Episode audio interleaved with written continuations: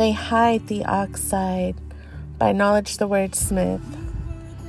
Government tried to hide how COVID jabs contain graphene oxide, dangerous like cyanide. They lied, not bona fide. Lethal vaccination, graphene oxide exfoliation. The psychopaths that put this together are insane. Graphene oxide has an affinity for the central nervous system, specifically the spinal cord to the brain. Many a crisis actor promoting a COVID jab containing graphene oxide that has a blood clotting factor.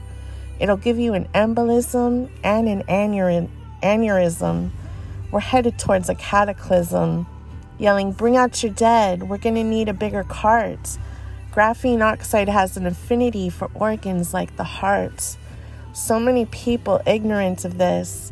Graphene oxide inflames the heart, bringing about myocarditis. Graphene oxide has the ability to absorb electromagnetic radiation. And these nut jobs went and put this in a vaccination. It absorbs electromagnetic frequencies from our environment and multiplies it with a transistor effect. And this is the reason why so many humans are being wrecked.